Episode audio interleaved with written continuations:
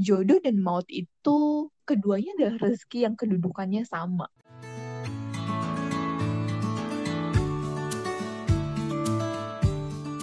Paling rame dan riuh kalau ngomongin jodoh. Paling rajin nih mbak ilmu dan persiapan soal jodoh. Soal maut, udah sampai mana nih kesiapan kita? Halo guys, welcome back to another episode of Curhatan Anak Gadis. So, di episode kali ini ada yang balik nih. Hai Gi, long time no see. Gimana kabar nih? Lancar semua? Ba, eh, gue mau bilang baik as usual gitu kan. Tapi setelah sampai episode ini ya, gue jadi ngerenung gitu kan, bahwa jawab pertanyaan gimana kabarnya dengan kata baik itu ternyata agak gimana gitu rasanya. Karena hidup ini kan gak statis ya, Ra. Fluktuatif malah kalau bisa dibilang. Hmm. Bisa jadi satu jam yang lalu gue ngerasa baik banget. Tapi belakangan ini lagi ngerasa bete parah gara-gara sinyal yang bermasalah gitu kan. So, kalau mau dibilang baik agak kurang tepat juga gak sih kan ya? Dan juga gue mau mulai belajar sih buat balikin segala sesuatu ke esensinya lagi gitu kan. Karena selama ini kita sering banget menganggap bahwasanya pertanyaan seputar kabar adalah sebuah bahasa basi ketika kita ketemu ataupun bersua gitu kan. Padahal mungkin, mungkin, mungkin ya, mungkin ada yang nanya itu dalam artinya yang sebenarnya gitu.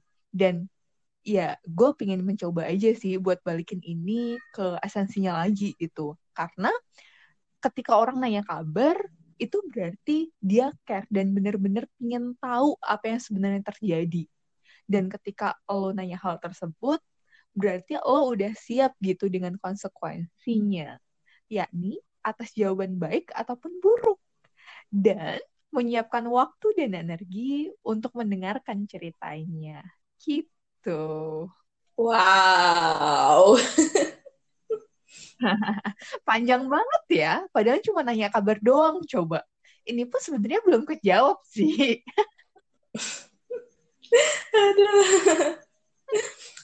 So ya, yeah, I'm good.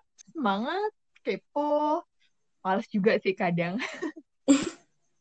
Lengkap banget ya. Oke, oke, Nggi. So, kita mau ngobrolin apa aja nih? Hmm, lo inget gak sih, Ra, beberapa waktu lalu lo sempet uh, bikin postingan di IG gitu kan, dan lo nyinggung terkait dengan jodoh dan ajal gitu. Dan at the moment gue yang kayak ngerasa deg banget gitu ketika baca itu yang kayak ini kayaknya jadi sesuatu, sesuatu banget gitu kan dan kita kurang refleksiinnya dan kita kurang kayak ngerasa oh ini bakal beneran terjadi gitu loh. Jadi gimana kalau sekarang kita bahas masalah rezeki, jodoh atau mau? Hmm, oke okay, boleh. Yaps postingan tersebut sebenarnya hasil kontemplasi diri gue pada ditinggal semesta beda semesta ya sama para gue sebelumnya. Realize banget gak sih di saat kami getol menyiapkan rezeki jodoh nih ya eh yang datang malah jodoh sebenarnya yaitu kematian. Bahkan gak pernah terlintas sekalipun sebelumnya. Jadi ya ngeri-ngeri sedap gitu singgi ngeri ya. Tapi ya gimana gak sih Ra? Siap ataupun enggak kita bakal ngadepinnya nggak sih? Ya, walaupun nggak ada yang secara rutin nanyain dan ngingetin gitu kan ya, kapan kamu bakal meninggal, tapi kan banyak banget yang nanyain hal-hal lain gitu, kayak kapan kamu nikah, kapan kamu beli ini, kapan kamu punya anak, dan banyak lagi gitu kan. yang ada serem kali Singgi kalau yang nanyain, kapan kamu meninggal? Aduh. so, back to the. Eh, back topic gimana maksudnya dengan rezeki jodoh dan maut itu? Hmm, sebelumnya, uh, sebelum kita ngobrol kali ya, Ra, ya, hmm. uh, eh, gue sama lo kayak ingin men mencoba untuk garis bawahi di awal ini bahwa mungkin apa yang kita omongin nggak mutlak 100% benar kali ya untuk semua orang. Tapi kita mencoba untuk mengulik ini mengulik obrolan ini dari berbagai sudut pandang gitu kan ya. Dan semoga kita bisa sama-sama belajar gitu kan terkait hal ini gitu. Bukan cuman gue sama lo, tapi juga siapa pun yang ngedengerin ini ke depannya gitu. Yaps, benar sekali. So, gimana-gimana? Hmm, jadi gini, kalau kita ngomongin terkait rezeki, kebanyakan dari kita bakal langsung connect ke cuan, cuan, dan cuan nggak sih? Padahal kan, rezeki itu banyak banget jenisnya nggak sih, Ra?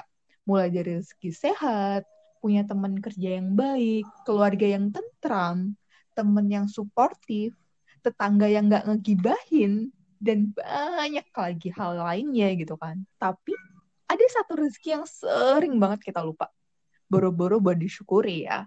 Jangan-jangan malah kita takut buat menghadapinya gitu kan.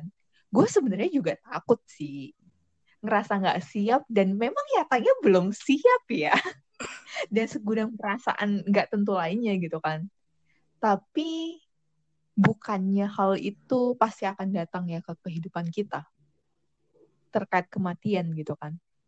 Karena dari yang gue percayai ya, jodoh dan maut itu keduanya adalah rezeki yang kedudukannya sama. Mereka itu rezeki yang nggak terduga dan kita nggak pernah tahu kapan, di mana, dan gimana datangnya. Dua-duanya sama-sama penting dan butuh kesiapan ekstra matang untuk menghadapinya. Hmm, agree, Gi. Sayangnya, kebanyakan kita nih ya, paling rame dan riuh kalau ngomongin jodoh. Paling rajin nih mbak ilmu dan persiapan soal jodoh soal maut udah sampai mana nih kesiapan kita? Gue jadi ingat, Ra. Jadi ada sebuah pameo yang pernah bilang gini, jodoh itu sesuatu yang paling dinantikan semua orang gitu kan. Sementara maut, nggak semua orang menantikan hadirnya gitu. Kalau menurut lo nih, Ra, kenapa itu bisa terjadi gitu? Hmm, bisa jadi karena maut itu identik dengan ketakutan, kesedihan, karena kita meninggalkan dunia. Padahal bisa jadi kalau kita tahu dan mencoba untuk mencari tahu ilmunya nih ya, bisa jadi kematian adalah sebuah perjumpaan yang dirindukan. Karena kita akan berjumpa pada Tuhan kita. Kita akan tinggal di tempat kekal yang kita idamkan. Masalahnya nih, tempat kekalnya ini apakah sudah sesuai dengan apa yang kita harapkan? Sesuai nggak dengan bekal yang udah kita siapin semasa hidup ini? Bisa, bisa, bisa sih. Masuk akal juga. Terus menurut lo nih Ra ya, gimana caranya buat kita nyiapinnya gitu? Kalau jodoh kan kayak yang sebelumnya pernah kita bahas ya, persiapannya hmm. bisa dimulai dari diri, spiritual, finansial, psikologi, mental, dan banyak lainnya. Nah, kalau terkait maut ini gimana? Hmm, sama sih sebenarnya sama jodoh kemarin. Persiapan maut ini harusnya kita mulai dari diri kita sendiri bagaimana kita memanfaatkan hidup kita di dunia ini sebagai bekal perjalanan ke depannya nanti. Wait, lo bilang perjalanan ke depannya nanti, right? Emang lo percaya bahwa akan ada perjalanan setelah kita meninggalkan dunia ini, Ra? Kalau di agama gue sih ya, kita percaya bahwa akan ada perjalanan di alam lain setelah kita meninggalkan dunia ini. Hmm, iya juga sih. Tapi uh, at least kalau ada yang dengerin ini dan mungkin nggak percaya gitu kan, hmm. at least kita sama-sama aware gitu kan bahwasanya ketika kita meninggalkan dunia ini, uh, kita harus aware tentang legacy apa yang bakal kita tinggalin, akan seperti apa kita dikenang, dan apa hal yang kita tinggalkan untuk kebaikan anak cucu kita ke depannya gitu kan. But how we do that, right? Pertama, cuan, cuan, cuan ya, alias persiapan finansial pastinya, Gi. Banyak uang itu nggak bisa dibawa mati. Padahal bisa loh kita bawa mati uang kita. It's bukan ditaruh di peti mati ya. Tapi uang ini kita salurkan ke jalan ibadah. Bisa lewat sedekah, menyumbang, menyayangi anak yatim, berkurban, dan lain-lain. Nah, harta itulah yang nantinya akan menjadi amal jariah yang akan kita bawa mati dan kelak menemani kita di alamnya. Bener banget sih ya. Karena kalau dalam Islam kan amal jariah ini merupakan salah satu yang pahala yang menembus zaman ya.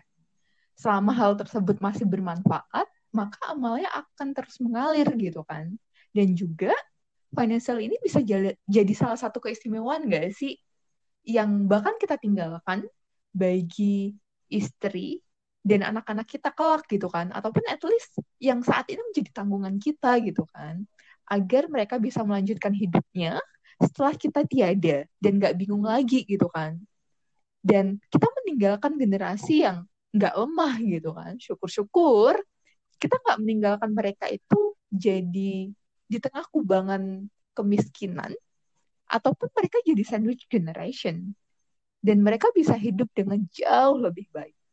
Karena bukannya salah satu tujuan hidup kita itu menjadi lebih baik ya setiap harinya. Betul banget. Nah setuju Gi. Karena kita nggak pernah tahu kapan ajal akan menjemput kita kan? Dan dalam keadaan seperti apa Makanya, persiapan keuangan untuk orang-orang saat ini menjadi tanggung jawab kita itu penting banget untuk kita siapkan. Banget. Selanjutnya apa nih, Ra? Nah, yang gak kalah penting itu adalah psikologi atau mental. Banyak yang belum siap mental untuk mati. Kenapa? Karena tadi Cindy takut pembalasan selama kehidupan dia di dunia. Sehingga belum cukupnya bekal kita Lalu bagaimana ya mencipta, menyiapkan mental yang siap mati? Tentulah dengan persiapan terbaik kita mulai dari perbanyak ibadah, menggunakan waktu dengan sebaik mungkin, pelajari agama, ikut majelis dan kajian ilmu. Dan pada penting itu adalah berkumpul dengan orang soleh yang bisa mengingatkan dan menguatkan kita untuk membentuk habit-habit agamis. Tapi bukan berarti harus fanatik ya. Biasanya bagaimana memaknai hadirnya kita dunia ini adalah memberi kebermanfaatan dan itulah yang kelak akan membuat kita siap saat ajal itu menjemput kita. Kebermanfaatan ya. Iya sih. Legasi dan nilai-nilai yang kita hadirkan selama nafas ini berhembus yang akan selalu dikenang, dicontoh dan diintegrasikan serta dirasakan manfaatnya oleh orang-orang lain ya, ya even ketika kita udah nggak ada gitu kan. Karena percaya atau enggak dalam lubuk hati gue yang terdalam sih ya gue percaya bahwa sebenarnya setiap agama itu mengajarkan kebaikan kok. Dan menginginkan kedamaian gitu. Apa mungkin kita aja kali yang terlalu sibuk untuk mengejar akhirat. Sehingga kita lupa akan peranan yang harus kita lakukan di dunia ini sebagai bekal nantinya. Bukan hanya sebagai makhluk terhadap penciptanya ya, tapi sebagai sama manusia yang tidak bisa hidup sendiri gitu. Kita terhadap lingkungan dan juga segenap hal-hal lainnya. Bisa jadi iya dan bisa jadi enggak sih. Tapi bisa jadi ya tentang fanatis agama. Kadang ini juga yang buat kita jadi lupa tujuan penciptaan dan kebermanfaatan kita sebagai manusia ini apa karena terlalu fanatik dan biasanya kalau udah fanatik gini nih suka ngerasa superior alias paling benar gitu sehingga rasanya makin berat untuk melihat kebaikan yang orang lain lakukan dan berikan sama kita. That's the point sih ya. At the end ya Ra ya, sebelum ini makin melebar hmm? dan malah jadi nggak karuan gitu kan ya. Dari obrolan ini, gue jadi makin sadar gitu bahwa kita nggak akan pernah tahu rezeki mana yang akan datang lebih dulu kepada kita gitu kan bisa jadi jodoh, bisa jadi juga maut gitu kan. Keduanya tentu aja perlu kesiapan yang sangat matang ataupun ekstra matang, bukan hanya kaleng-kaleng dan asal nyoba gitu kan. Ya kali ada yang mau nyoba gitu buat tinggal. Eh udah nyiapin kan kapan apa ya? Gi, itu kok bencananya lu bawaannya bukan lucu ya, tapi serem. Ya, gagal lagi deh gue.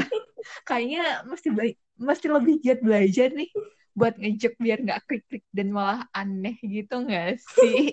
Yuhu, semangat Gi. Aku dukung dalam doa dalam diam deh ya. Intinya, kalau balik ke bahasan kita tadi ya, jangan sampai semangat dan persiapan jodoh bikin kita lupa sama persiapan jodoh sejati, yaitu kematian ya. Well, harus semangat mempersiapkannya mulai dari sekarang nih. Harus dong, Ra. Eh. Itu ngomong kok harus sambil mikir, gak ikhlas gitu nih. Iya, abisnya gimana ya, Ra? Agak-agak ngeri, sedap gitu ternyata ngobrolan ginian. Merinding gitu jadinya gue kan ya. well, well, well. Oke, oke, oke. Baiklah. Sebelum kita lanjut dan tambah makin ngeri nih ya, tambah makin merinding gitu kan. Kayaknya kita cukupin segini dulu aja kali ya obrolan kita untuk episode kali ini gitu kan. Dari lo pribadi ada tambahan, Ra? Hmm, ada dong. Mau bold, italic, underline, kalau jodoh dan maut itu rezeki dari Allah yang datangnya pasti. Jadi, jangan lupa mempersiapkan diri sematang mungkin sebelum dijemput. Mantap. Oke. Okay. Kalau ada pertanyaan ataupun saran dari teman-teman nih ya, buat kita, untuk next episode kita mau bahas apaan gitu kan, teman-teman bisa kirim ke email kita di curhatan anak gadis at gmail.com ataupun bisa langsung DM ke Instagram kita di @sitianggi ataupun @kambingwangi ya. Semangat untuk tumbuh bersama. Gue dan Anggi pamit. Bye.